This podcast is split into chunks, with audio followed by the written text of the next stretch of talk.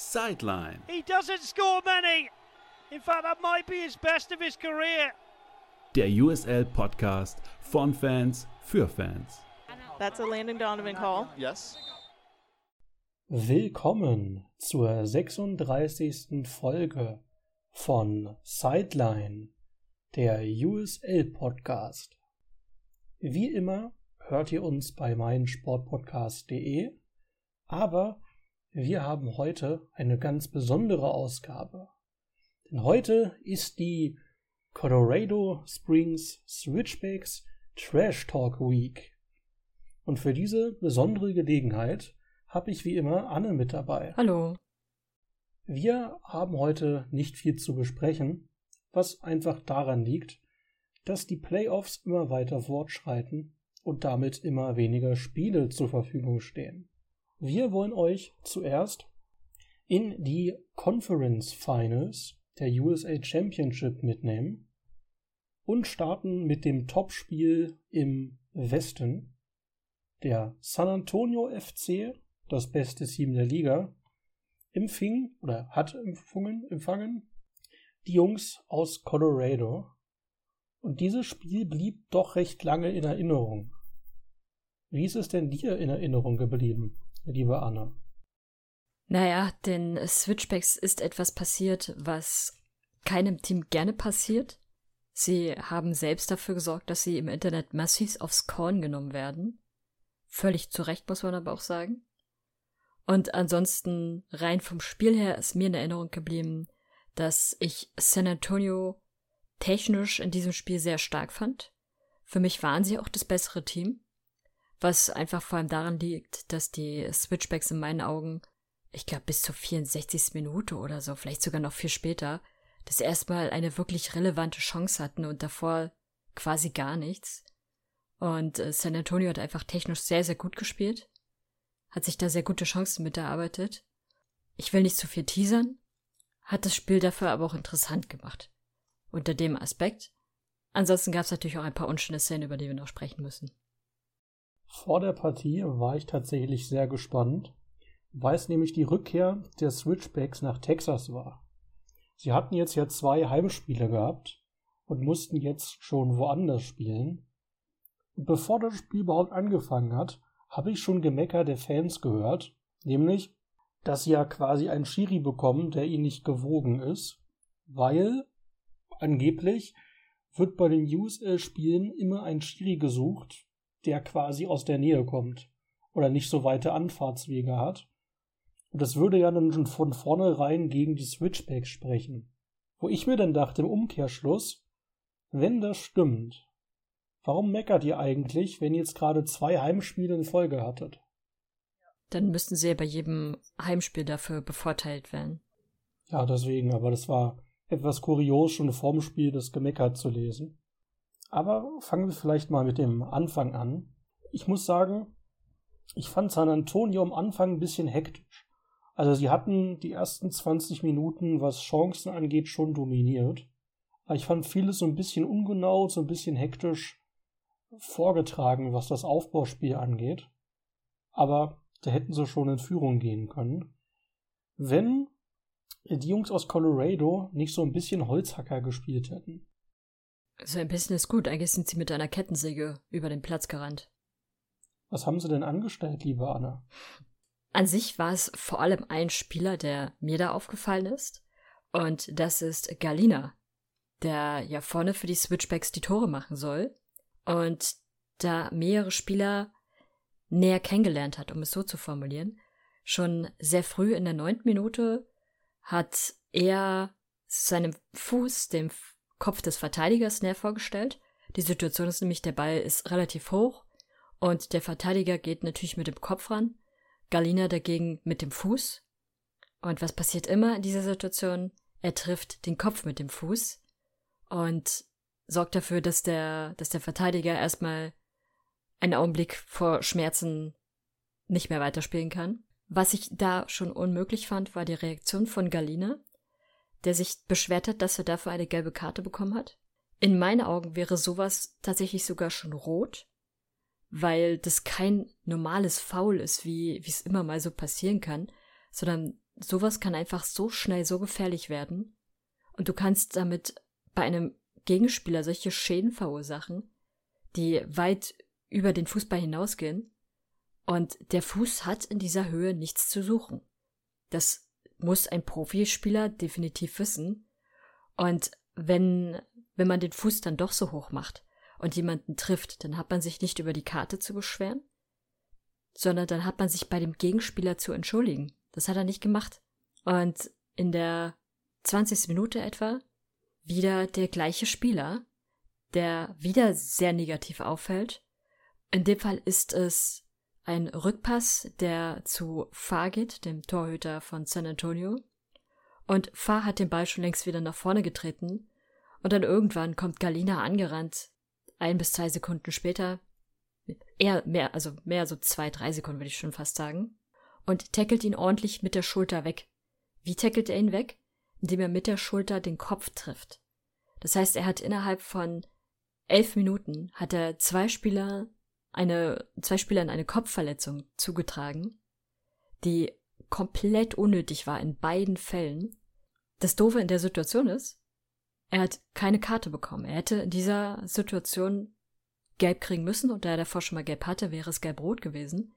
Hat er nicht bekommen. Da hat er einfach mehr Glück als Verstand gehabt. Unverdienterweise. Fahr konnte zum Glück weiterspielen.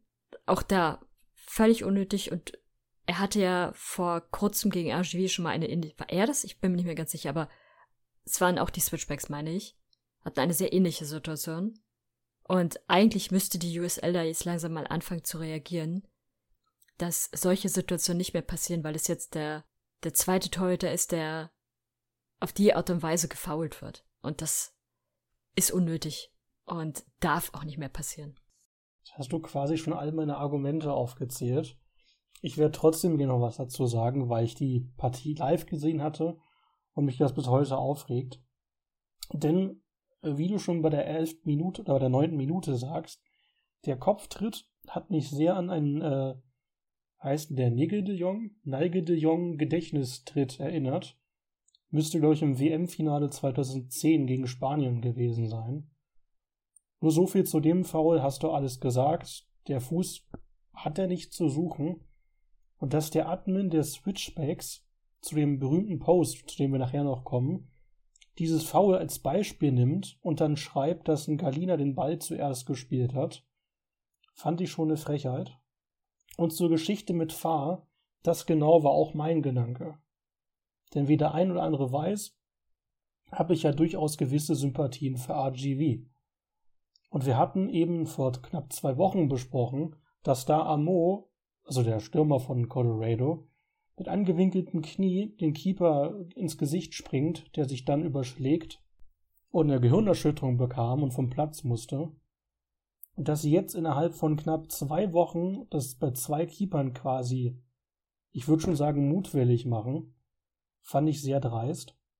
Und dass ein Galina durchspielen konnte, fand ich schon doch sehr glücklich für den, weil spätestens in der, ja, was war das, 20 hätte ich ihm auch schon gelb-rot gegeben.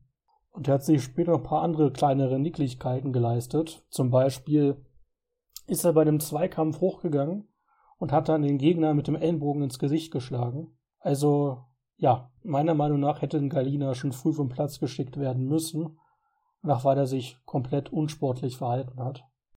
Und in, in beiden Fällen hat er sich nicht entschuldigt. Das fand ich nochmal, dass man das Zusammenstöße im Fußball passieren können. Das gehört irgendwie mit dazu und jeder macht auch mal blöde, blöde Aktionen, wo man andere mit verletzt. Das, das sind Dinge, die einfach passieren können, die doof sind, aber die können passieren. Das Wichtigste ist aber, dass du deine, deine sportliche Fairness behältst und wenn du jemanden in irgendeiner Art und Weise Schaden zufügst, hast du dich bei ihm zu entschuldigen. Ob es nur mit Absicht war oder nicht. Gut, wenn es mit Absicht war und du dich da nicht entschuldigst, ist aber auch klar, dass du eh kein Sportsman bist. Aber gerade dann, wenn es eben nicht mit Absicht war, dann gehst du dahin und entschuldigst dich bei der Person, sobald sie wieder so weit fit ist, dass, dass er dich wahrnehmen kann. Und das hat er in beiden Fällen nicht getan. Gehe ich vollkommen mit. Noch ganz kurz zum, zum Foul gegen äh, Fahr. Da hatte dann der ähm, Twitter-Admin unter dem Post, den wir nachher besprechen, nichts dazu geschrieben. Aber ich bekam die ganze Sache dadurch mit, weil ich bei dem Foul gegen RGV das quasi auf Video festgehalten habe und das damals schon viral gegangen ist und jetzt nochmal benutzt worden ist, um eben wieder das aufzuzeigen. Und da hatte mir dann der Switchbacks Twitter-Account auch drunter geschrieben, dass Amo quasi gar nicht schuld ist, sondern er quasi nur den Ball spielen wollte. Wo wir beide uns schon vor zwei Wochen einig waren, dass er null und nichts Ball spielen wollte. Und äh, ja, also deswegen bei aller Liebe und bei aller versuchten Neutralität, aber die Switchbacks haben allein wegen dieser Geschichte schon so viel Sympathien verloren. Und ich finde schon dreist bei so eklatanten Fouls, wo du mutwillig eine Verletzung quasi in Kauf nimmst, dann von Ball gespielt zu faseln, anstatt zu sagen, ja, war blöd, äh, der hat sich doof angestellt und wir lernen draus und machen eine Schulung, wo, wie, wo, was man zu machen hat.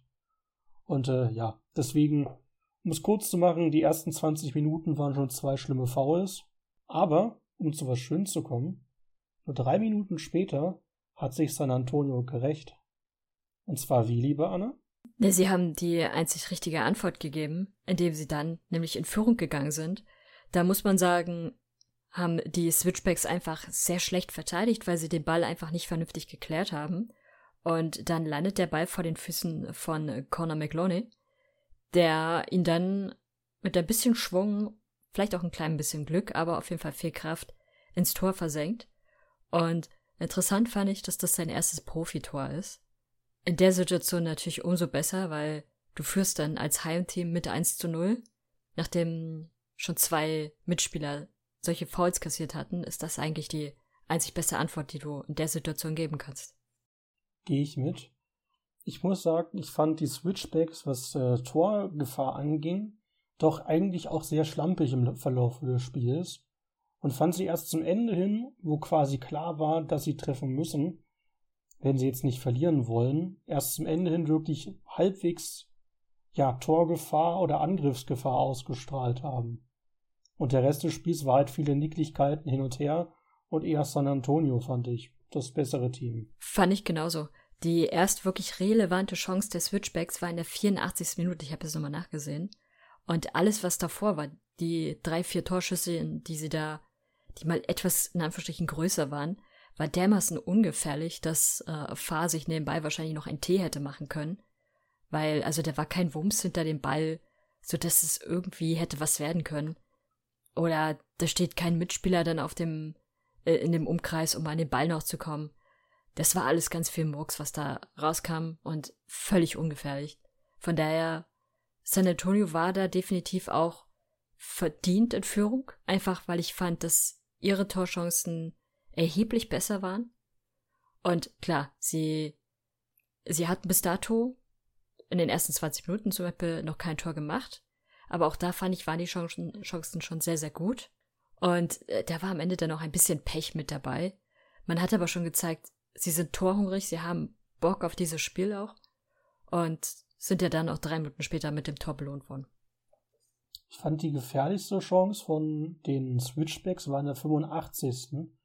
Da gab es einen Schuss, wo ich glaube, dass es eigentlich eine Flanke gewesen sein sollte, vom rechten Strafraumeck.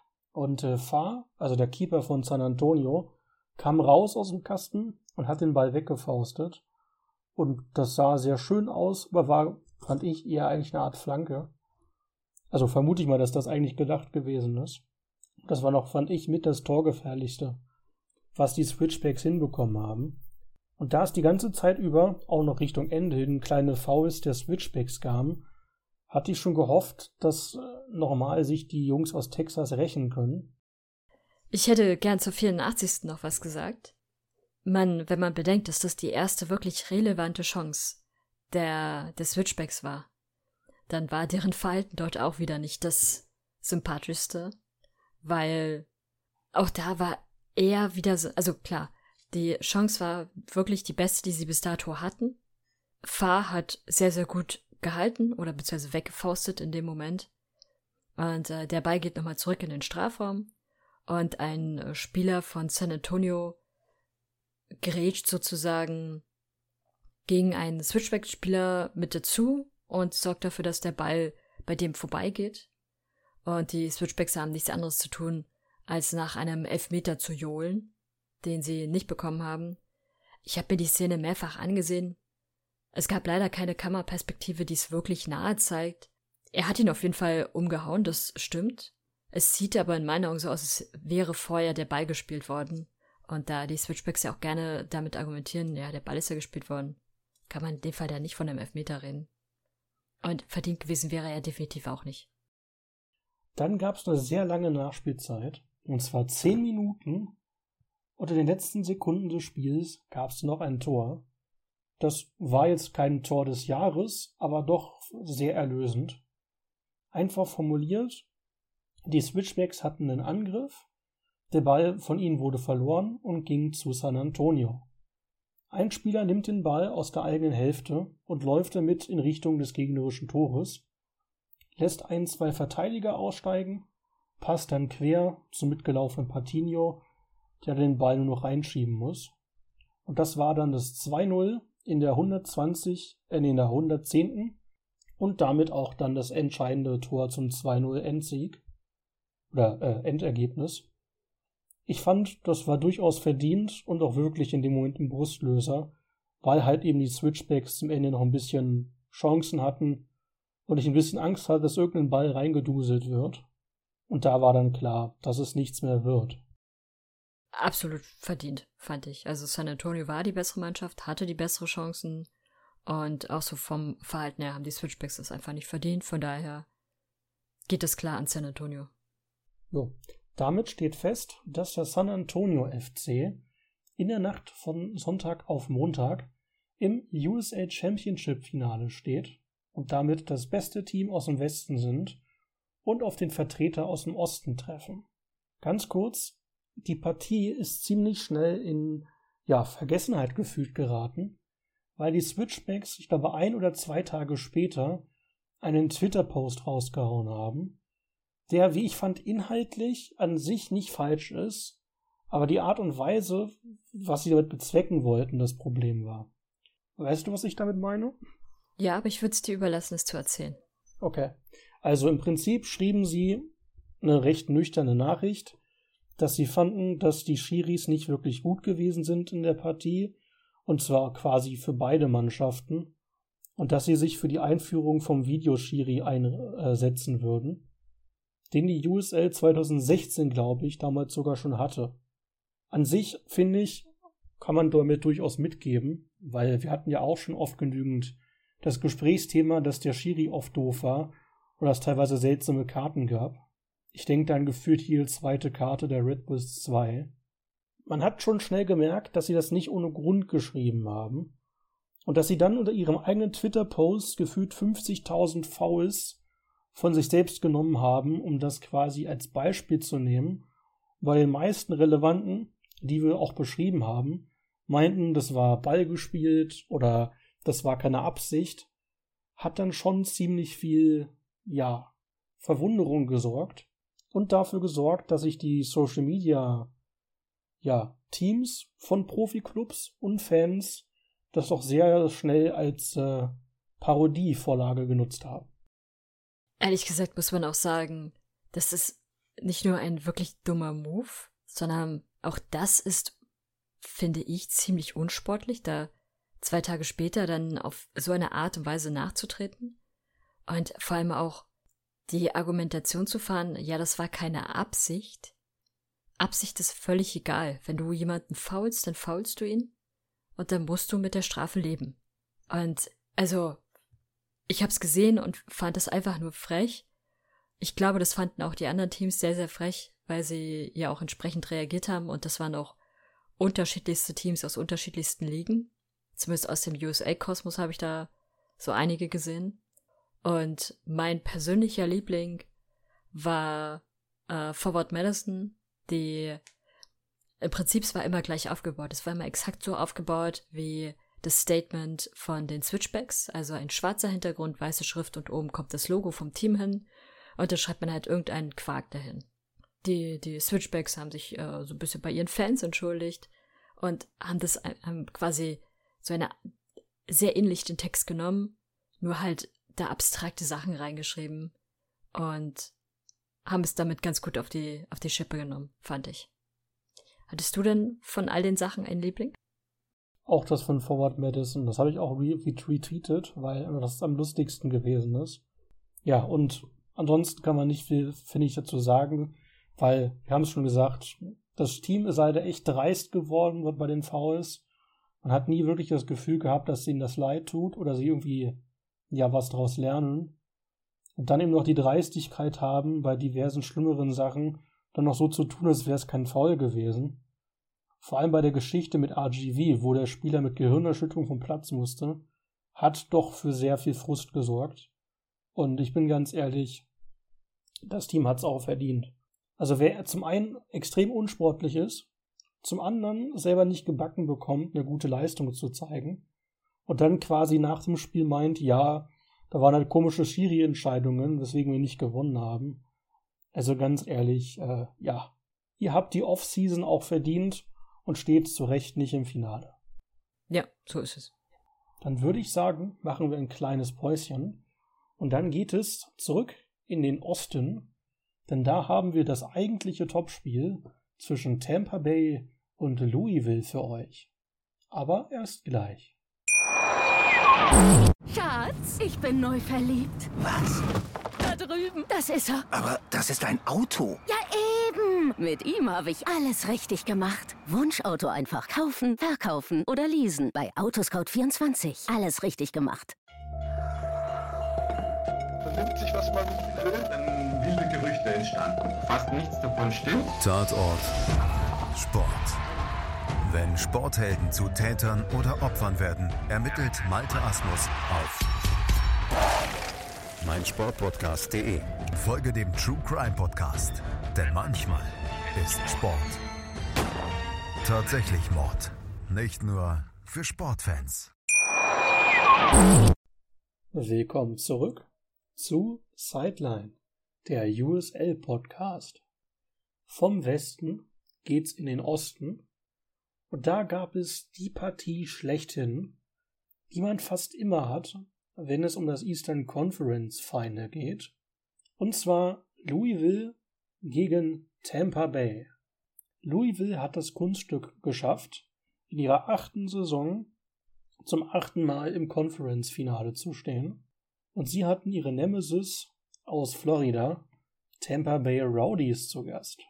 Auf dem Papier eigentlich eine super Partie. Wie ist es denn gelaufen, Anne? Langweilig. Viel mehr gibt's dazu eigentlich nicht zu sagen. Das war eine wahnsinnig unspektakuläre Partie. Ich habe wirklich ein bisschen Mitleid mit der Person aus der USL, die da die Highlights für YouTube und Co. fertig machen muss. Weil da musste man schon ganz schön lange suchen, um da mal Highlights zu finden, um da auf so roundabout vier Minuten zu kommen. Und ich weiß nicht, also das erste wirkliche Highlight, was man so sagen könnte, ist ein, ein Tor, was dann aber kein Tor ist, in der 35. Minute. In dem Fall sind es die Tampa Bay Rowdies, die vermeintlich mit 1 zu 0 in Führung gehen, aber die Fahne ist sehr, sehr schnell oben, weil abseits war es auch sehr eindeutig und äh, von daher gibt's da keine Diskussion. Und die nächste größere Chance ist für ein anderes Team sozusagen, also für Louisville, dann in der 75. Minute dazwischen ist ganz viel Quark und ganz viel nichts Relevantes. Und Louisville, äh, ja, macht das an sich nicht schlecht, wird aber dann in letzter Sekunde nochmal gehalten. Aber das ist wenigstens mal noch so ein kurzer Spannungsmoment. Ist ja auch für den Torwart manchmal wichtig, dass er dann kurzzeitig doch was zu tun bekommt. Weil wenn die ganze Zeit nur Kohlebälle ankommen, dann ja, ist das Risiko, dass man nicht mehr konzentriert genug ist, da. Von daher ist dann so ein Schuss mal ganz, ganz sinnvoll. Aber es passiert halt echt nicht so viel. Und ein Spieler dachte sich dann wahrscheinlich auch, ich habe gar keinen Bock mehr auf diese Partie und ich möchte jetzt gehen. Und äh, schlägt deshalb, Bone war es, glaube ich, in, ins Gesicht. Also Bone ist derjenige, der, der die rote Karte bekommt, weil er einem Gegenspieler ins Gesicht geschlagen hat. Und ja, davor haben beide noch kurz so einen kleinen Ringerkampf miteinander geführt. es ist so ein bisschen ein, ein Symbol für die Partie. Man ringt so die ganze Zeit irgendwo im Mittelfeld umher. Es ist nichts wirklich Relevantes. Ja, dabei schlägt er ihm dann aber ins Gesicht. Das war nicht besonders smart, weil er dann in der 81. Minute vom Platz flog. Was sagst du denn zu der Situation? Kann man nicht viel sagen. Einfach ein total unnötiges Foul, zur Recht rote Karte. Und eigentlich für, Tem für Temper die perfekte Gelegenheit, um jetzt mal in Führung zu gehen. Denn immerhin waren sie ja dann in Überzahl. Ja, in der 91. hatten sie dann nochmal eine Chance. Allerdings ist da der Keeper nochmal rausgekommen und hat den Ball quasi, ja, bei einem zweiten Schussversuch nochmal klären können. Aber im Prinzip war es das dann schon. Dann gab es Verlängerung, in der auch nicht wirklich viel passiert ist. Und dann gab es das Tor. Und auch das Tor ist eigentlich perfekt für diese Partie. Es gab eine Ecke, der Ball kommt in den Strafraum.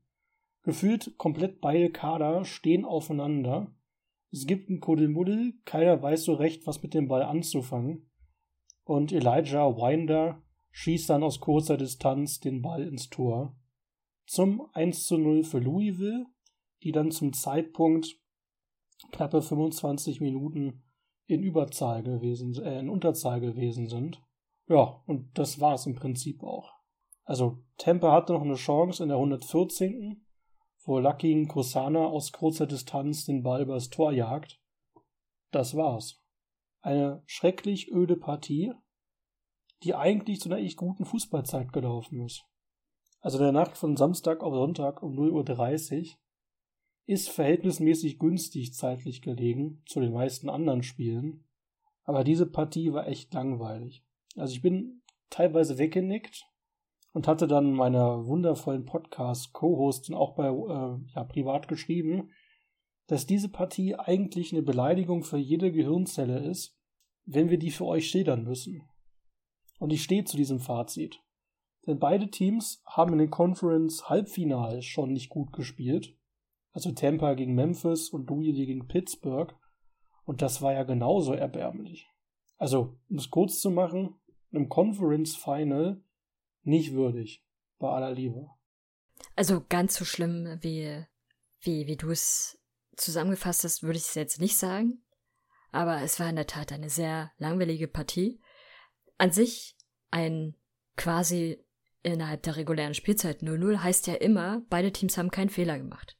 Was ja an sich eigentlich das Ziel ist, dass du als Team keinen Fehler machst. Für Zuschauer aber natürlich richtig doof ist.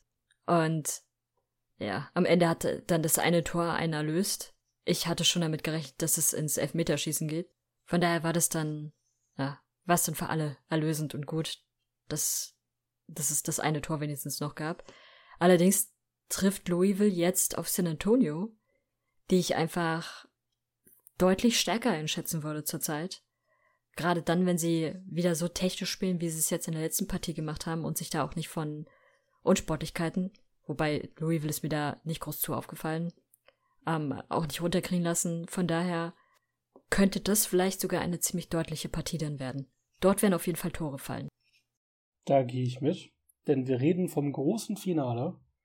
Eine der beiden Mannschaften wird dann die Meisterschaft in den Händen halten. Und die ist in der Nacht von Sonntag auf Montag um 2.30 Uhr deutscher Zeit. Also nicht sehr günstig gelegen, finde ich eher blöd. Auch halt für die, für die Fans, weil sie Sonntagabend dann im Stadion hocken müssen. Und vor allem für die Auswärtsfans jetzt nicht gerade günstig ist, mal eben nach Texas zu fahren, wenn sie quasi am nächsten Morgen wieder zur Arbeit müssen. Aber ansonsten hoffe ich auf eine gute Partie, glaube aber auch, dass San Antonio das Ding locker gewinnen wird.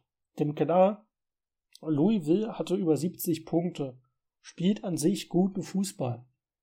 Wenn die also wieder in ihrer Normalform sind, gibt's ein Top-Fußballspiel. Aber nach den letzten zwei Spielen, von denen glaube ich aktuell irgendwie nicht dran. Und das war so stellenweise so öde, dass ich da wirklich an den hohen Sieg von San Antonio glaube. Mit Blick auf deren Skandelchen in der Saison mit dem Yates Report oder den seltsamen Sponsoren hoffe ich auch wirklich auf San Antonio, dass die das Ding machen und Louisville dann vielleicht auch mal was machen muss, vorstandstechnisch. Ich würde sagen, von einem baldigen Finale gehen wir zu einem richtigen Finale. Denn in der USL League One, in der dritten Liga, wurde jetzt die Meisterschaft ausgespielt am letzten Wochenende zwischen zwei Teams, die zum ersten Mal im Finale standen. Und zwar zwischen dem Tormenta FC aus South Georgia und den Chattanooga Red Wolves aus Tennessee. Wie fandest du denn die Partie? Torreicher als die Louisville Tampa Partie. So viel kann man schon mal sagen. Aber auch jetzt nicht groß besonders. Also am Ende gab es dort einen Sieger. Es sind drei Tore in der Partie gefallen. Ähm, was mir als erstes mal aufgefallen ist, ich fand, dass für die League One dort verhältnismäßig viele Zuschauer saßen. Also wenn man sich ansieht, was auch schon in der Championship teilweise, wie wenig, wie wenige Zuschauer dort rumsitzen, war das bei dieser Partie eher nicht der Fall. Ein paar Plätze waren noch frei, aber ansonsten war das Publikum durchaus interessiert. Und ehrlich gesagt glaube ich auch, dass da zumindest von Tormenta, von dem einen oder anderen Spieler ganz schön viele Kumpels mit dabei waren, weil bei, bei bestimmten Torjubeln sprangen die Tormenta-Spieler immer auf die, auf die Fantribüne oder Richtung Fantribüne und äh, jubelten dort mit den Fans zusammen. Tormenta hat zwei Tore gemacht und bei beiden war es der Fall gewesen, dass sie dann zu den Fans gelaufen sind und beim ersten Tor wurde mit ihnen eingeklatscht und beim zweiten Tor ist der Torschütze wirklich auf die Tribüne mitgesprungen und hat da mit den Fans zusammen gejubelt. Das wirkte ein bisschen so, als wenn das seine Kumpels sind. Fand ich ein bisschen kurios zum, zum Ansehen. Aber die, die Tore an sich fand ich waren jetzt nicht großartig bemerkenswert. Das erste Tor war ein Elfmeter, nachdem wirklich wahnsinnig schlecht verteidigt wurde und der Angriff durch ein Foul unterbunden wurde. Aber ja, da fand ich es wirklich auch ganz niedlich, wie er dann über die Bande zu den Fans ist und dann einklatschte. Dann gab es aber in der 47. Minute einen Freistoß für die Red Wolves. Und dort war es dann das klassische Freistoß, Kopfball und das Tor. Heißt 1 zu 1. Und die Partie stand sozusagen wieder am Anfang. In der 82. Minute, dann fand ich, war das schönste Tor der Partie. Einfach weil die, die Ballannahme vom Vorlagengeber wirklich sehr, sehr schön war. Er nimmt den Ball an, dreht sich nochmal um die eigene Achse und macht dann den Querpass auf Roberts. Der macht das Tor und er ist dann auch derjenige, der auf die Tribüne springt und mit seinen Boys dort feiert. War, war irgendwie ganz niedlich anzusehen. Aber am Ende, ja, war es das auch das Ergebnis und ich fand, war in Ordnung. Ja, lässt sich eigentlich ganz gut zusammenfassen. Also war in Ordnung, finde ich eine perfekte Beschreibung. Weil, wie du schon sagtest, die Tore waren nicht sonderlich spektakulär. Aber Sterling, der ja eben, glaube ich, der beste Torschütze gewesen ist der Liga oder einer der besten, hat mal wieder doppelt getroffen. Und in der Hinsicht passte das schon. Es gibt jetzt noch eine, ja, mittelgute Nachricht. Wir hatten ja vor einigen Folgen besprochen, dass bei Chattanooga der Trainer suspendiert worden ist, nachdem es da eben Vorwürfe zwecks verbalem Missbrauch gegeben hat die ja auch von der Liga und dem Club nochmal aufgearbeitet worden sind. Und jetzt hat der Club bekannt gegeben, dass eben sich die Wege von Trainer und vom Club trennen. War, glaube ich, keine Überraschung in dem Sinne, nur dass es eben so lange gedauert hat. Wir hätten noch ein Ergebnis nachzutragen, denn die Nisa, die ja quasi auch eine dritte Liga ist in den USA, haben wir des Öfteren so ein bisschen behandelt und die hatten jetzt auch ihr großes Meisterschaftsfinale. Da haben die Michigan Stars gegen Albion San Diego gewonnen. Auch eine eher langweilige Partie. Es gab da das 1-0 nach einer Ecke und das noch so gern nachgetragen. Aber damit wir die Partie nicht ganz oder den Podcast nicht ganz mit guter Laune verlassen, haben wir noch einen kleinen Transfer, wo ich jetzt äh, die Meinung meiner geschätzten Podcast-Kollegin haben möchte. Denn ein Spieler, der auch, glaube ich, zum mit Talent des Jahres nominiert worden ist, der bei Tampa ausgeliehen worden ist, ist jetzt in die MLS gewechselt. Na, nicht ganz. Er ist nicht bei Tampa ausgeliehen worden, sondern er ist an Tampa ausgeliehen worden, weil er hatte einen Vertrag bei den New York Red Bulls. Und er kommt ja ursprünglich dort aus der aus der zweiten Mannschaft, hat dort in der USL ja auch schon für die Red Bulls 2 gespielt. Dann hat er seinen MLS-Vertrag bekommen. Ich glaube, Anfang diesen Jahres war das gewesen. Und man hatte sich dann entschieden, ihn erstmal, damit er noch mehr Spielzeit bekommt, an die äh, Tampa Bay Rowdies zu verleihen. Dort hat er sich ja durchaus bewährt. Und ich habe mich schon gefreut, ihn dann jetzt in der nächsten Saison mit bei den Red Bulls 1 zu haben in der MLS, weil wer hin und wieder den MLS-Podcast hört, weiß, dass ich ein bisschen an den Stürmern zweifle, die, die dort im Kader der ersten Mannschaft sind. Darunter Tom Barlow, der ja ursprünglich auch von den Bulls 2 kam und auch durchaus verheißungsvoll war, zuletzt aber nicht das tat, was er als vor allem Mittelstimme machen sollte, nämlich Tore schießen. Und auch ein Patrick Klimala, der ebenfalls meistens als Mittelstimme fungiert, auch nicht besonders überzeugt. Deswegen war meine Hoffnung auf Jake LeCava. Allerdings fand jetzt vor kurzem der MLS Expansion Draft statt, der immer dann stattfindet, wenn ein neues Team in die MLS kommt.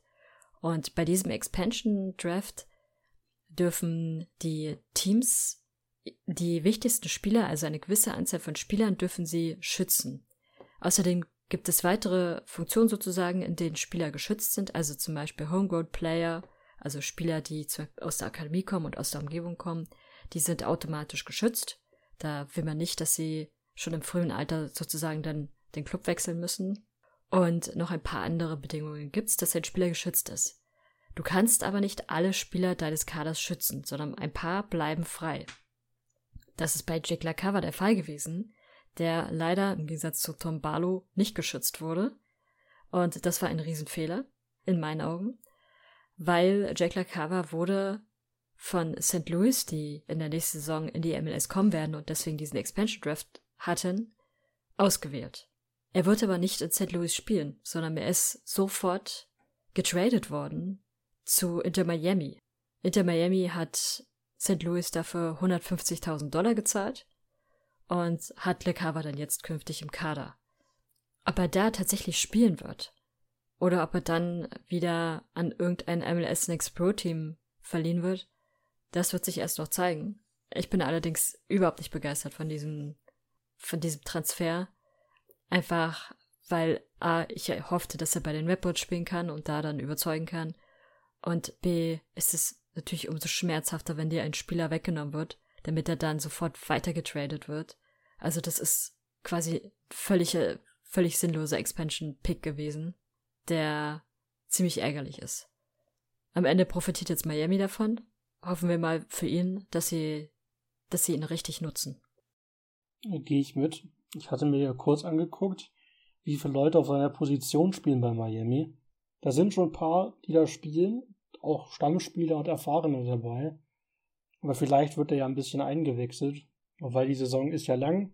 Und wenn man mit drei Spitzen spielt, kann das ja durchaus ein bisschen leichter sein mit dem Rotieren, als wenn man jetzt nur mit einem einzigen Stürmer spielt. Aber ich war vom Wechsel auch nicht begeistert. Da hätte ich ihn lieber nochmal bei Tampa gesehen, eine zweite Saison. Oder vielleicht doch wirklich für die erste Mannschaft der Red Bulls. Selbst für St. Louis hätte ich ihn gern gesehen, weil die halt durchaus interessant werden können. Aber bei Inter Miami, ja, ich weiß nicht. Also meine Theorie ist, dass er vielleicht insgeheim jetzt Florida so geschätzen gelernt hat durch Tampa, dass er jetzt quasi auch sich in Miami irgendwie wohlfühlt familiär.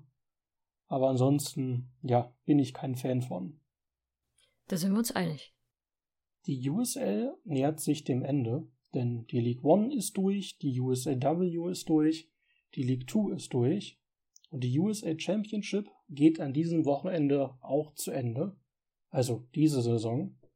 Wie gesagt, wir haben dann Sonntag Nacht auf Montag 2.30 Uhr das Finale. Es läuft wie immer kostenlos auf YouTube. Schaut sich gerne an. Auch im Real Life möglich, wenn ihr die Zeit lieber mit Schlafen verbringen möchtet. Aber das schon mal als Vorwarnung. Denn wenn die Saison vorbei ist, ist die Off-Season. Und wenn ihr irgendwelche Gesprächsthemen habt, die, die wir gerne bequatschen wollen, wenn ihr Fragen habt oder Sachen habt, die ihr gerne besprochen haben möchtet, schreibt sie uns gerne über die bekannten Wege. Denn ja, die Off-Season muss ja auch thematisch irgendwie quasi befüllt werden. Und wir würden euch natürlich gerne weiterhin mit Rat und Tat zur Seite stehen.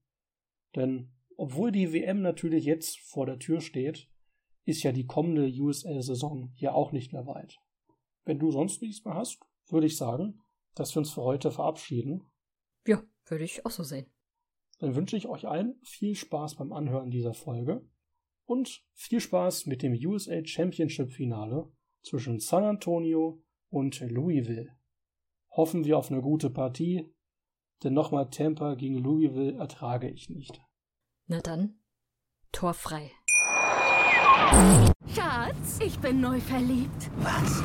Da drüben. Das ist er. Aber das ist ein Auto. Ja, eben. Mit ihm habe ich alles richtig gemacht. Wunschauto einfach kaufen, verkaufen oder leasen. Bei Autoscout24. Alles richtig gemacht. Wie baut man eine harmonische Beziehung zu seinem Hund auf? Puh, gar nicht so leicht. Und deshalb frage ich nach, wie es anderen Hundeeltern gelingt, beziehungsweise wie die daran arbeiten. Bei Iswas Dog reden wir dann drüber. Alle 14 Tage neu mit mir, Malte Asmus und unserer Expertin für eine harmonische Mensch-Hund-Beziehung, Melanie Lippisch. Iswas Dog mit Malte Asmus. Überall, wo es Podcasts gibt. Sideline. He doesn't score many. In fact, that might be his best of his career. Der USL Podcast von Fans für Fans. That's a Landon Donovan call. Yes. Schatz, ich bin neu verliebt. Was? Da drüben. Das ist er. Aber das ist ein Auto. Ja, eben. Mit ihm habe ich alles richtig gemacht. Wunschauto einfach kaufen, verkaufen oder leasen. Bei Autoscout24. Alles richtig gemacht.